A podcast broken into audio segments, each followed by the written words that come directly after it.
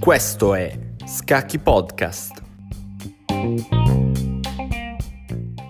Ciao a tutti ragazzi, io sono Francesco Cipriani di Quarta F e questo podcast ho desiderato tenerlo tutto per me perché molte volte ho parlato dell'America ai miei amici che si sono incuriositi al fatto che fossi di origini americane. Però voglio fare quello step in più per raccontare a quanta più gente possibile la realtà americana che personalmente ho vissuto, diciamo breve, dato che insomma l'arco di vita è breve, però è intenso. Però per fare ciò dobbiamo partire dalla descrizione dell'anno appena trascorso. Esatto, avete capito bene. Il 2020. Sì, il 2020 è stato un anno che resterà per sempre nella memoria di questa generazione e delle generazioni future per tutti gli avvenimenti imprevedibili che hanno sconvolto la popolazione mondiale. Diciamocelo, è stato veramente un anno osceno. Dall'incendio in Australia, come apertura dell'anno, alle morte di personaggi come Kobe Bryant, Diego Armando Maradona, Sean Connery e altri che non tocca a me dire ma che avrete sicuramente in mente voi, che hanno unito il tutto il mondo. Ovviamente tutti sappiamo che la situazione nella quale ci troviamo è figlia della pandemia da Covid-19. L'avvenimento che senza alcun dubbio ha rubato la scena in questo 2020 e sfortunatamente continua a farlo anche in questo inizio 2021. La pandemia ci ha regalato momenti dei quali avremmo volentieri fatto a meno, per esempio le immagini da brividi dei carichi di cadaveri presenti all'interno dei camion della città di Bergamo che sarebbero stati sepolti in delle fosse comuni per via della mancanza di posti dove poter seppellire i cadaveri. Ragazzi, ricordatevi di quelle immagini. Passarono in onda su tutti i telegiornali non d'Italia, ma del mondo. Per esempio, mia madre il giorno stesso mi chiamò per dire che cosa stesse succedendo a, Bergamo, dato che appunto erano passate sulla CNN, una delle principali reti americane televisive, queste immagini che avevano letteralmente scioccato il mondo.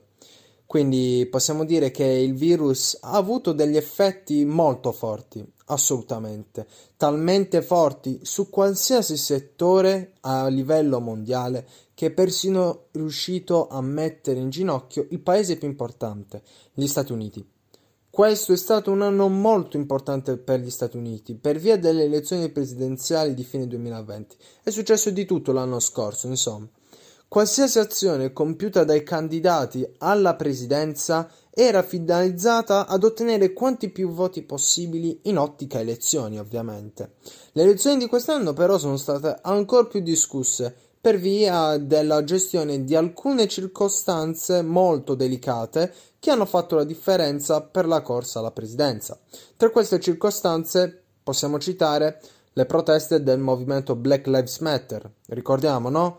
Il movimento nato in seguito all'omicidio di George Floyd, contro i soprusi della polizia americana ed il loro diverso trattamento delle persone nere rispetto ai bianchi, oppure, ancora di più, la gestione della pandemia, che ha creato effettivamente i problemi maggiori per l'America.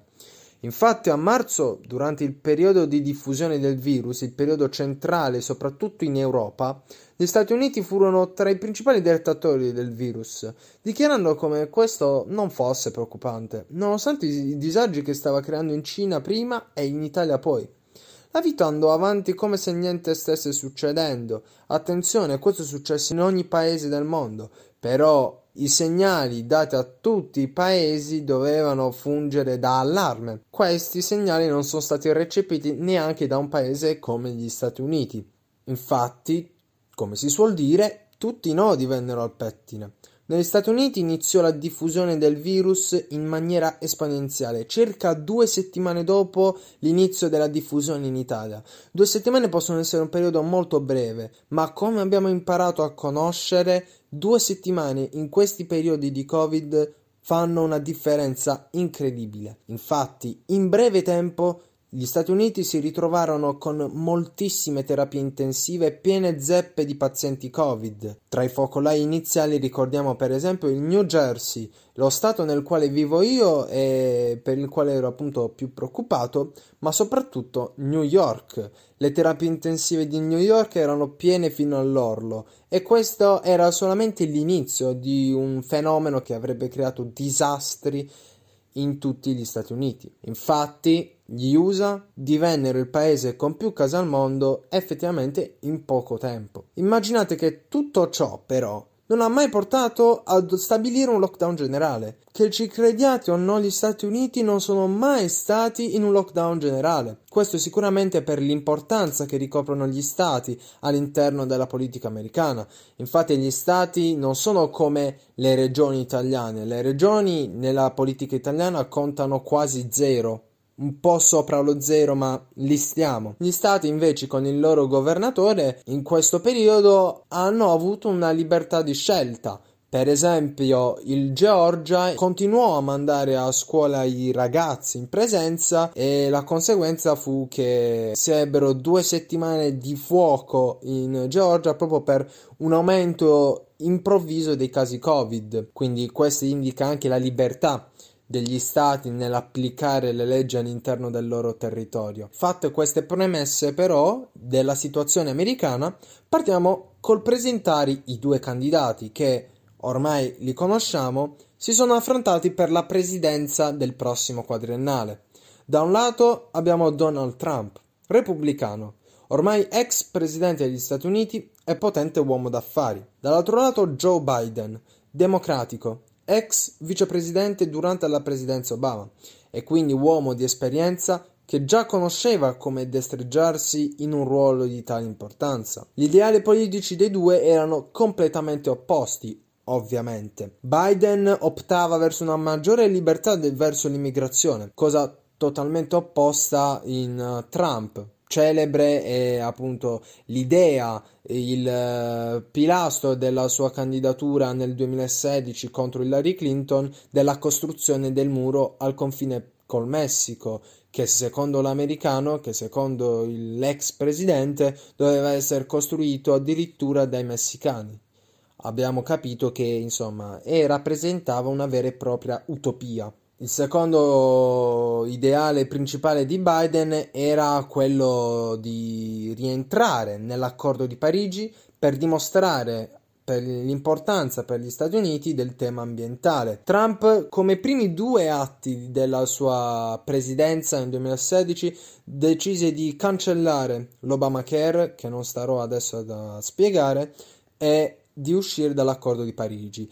L'accordo di Parigi sarebbe un accordo eh, firmato da un, moltissimi paesi di tutto il mondo, ovvero un accordo che limitava le emissioni annue di CO2 oltre un determinato livello ai paesi che l'avevano firmato. E un altro punto della politica di Biden è quello dell'emanazione di un uh, piano nazionale riguardante i vaccini contro il Covid-19 Infatti in Italia la distribuzione dei vaccini e la scala di priorità è stata decisa dal governo, invece negli Stati Uniti non funziona così. Sono già state distribuite le, molte dosi di vaccino, soprattutto Moderna, dato appunto l'origine statunitense della casa farmaceutica, ma eh, la distribuzione e l'iniezione dei vaccini all'interno dello Stato è stato sottoposto al controllo dello Stato stesso, cioè lo Stato può decidere come regolarsi eh, nell'iniezione dei vaccini.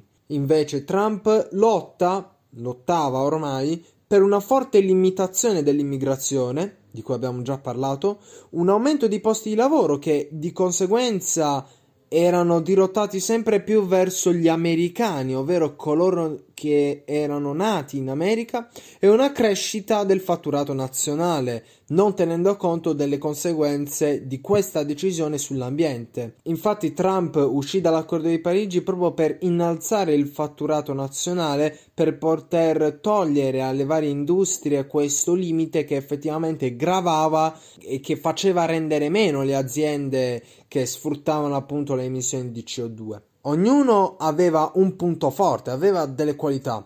Biden dalla sua aveva l'esperienza e la consapevolezza dell'importanza del ruolo che avrebbe coperto in caso di vittoria. Come ho detto prima, Biden è stato ex vicepresidente, quindi già conosce i meccanismi all'interno della Casa Bianca. Ma dall'altro lato c'è Trump, che vinse le elezioni del 2016 in modo clamoroso e gran parte dei suoi successi sono stati accompagnati da una dialettica, una qualità di dialettica di Trump in grado di caricare e di infondere fiducia anche al più profondo detrattore. L'unica grande differenza rispetto agli scorsi anni rispetto alla struttura tipica del voto americano è stato l'ampliamento a tutti gli stati dell'utilizzo del voto postale per evitare assembramenti in primo luogo e consentire ai disabili una possibilità di voto più facile. Proprio il voto postale è stata la causa principale delle proteste che ha portato avanti Trump con i suoi sostenitori. L'abbiamo visto, un paio di settimane fa hanno attaccato Capitol Hill, ma questa è un'altra storia.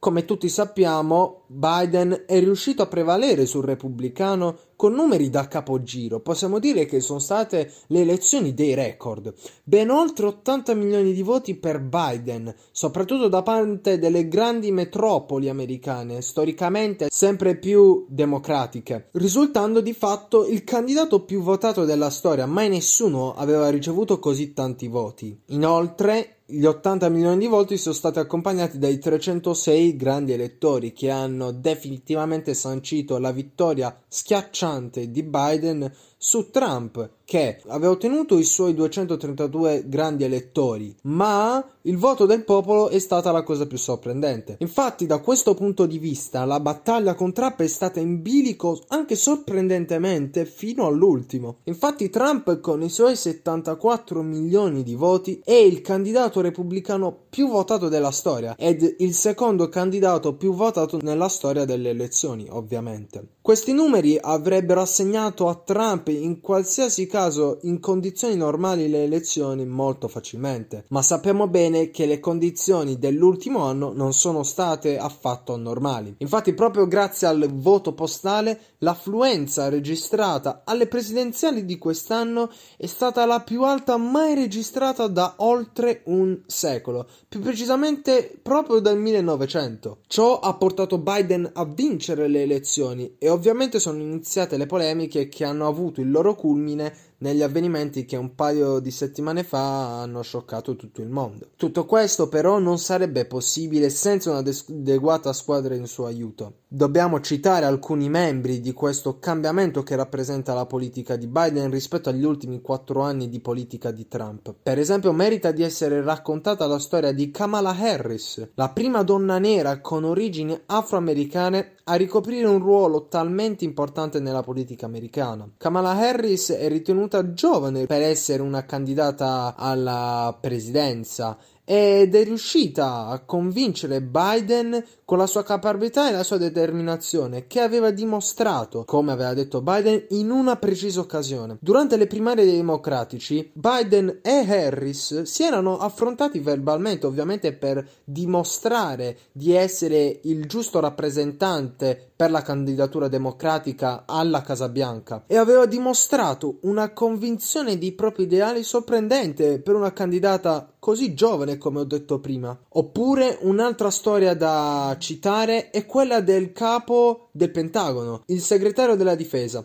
Lloyd Austin, primo afroamericano a guidare la principale base difensiva americana. Perciò, per concludere, si spera che gli Stati Uniti, ma soprattutto la mia seconda casa, si possano riprendere con la forza, il coraggio e la determinazione caratteristici di qualsiasi americano, nei loro interessi e ovviamente in quelli del resto del mondo. Bene ragazzi, questa prima puntata del podcast finisce qui, ma ciò che riguarda queste elezioni è tutt'altro che finito. Spero che vi sia piaciuto e noi ci rivediamo ad una prossima puntata.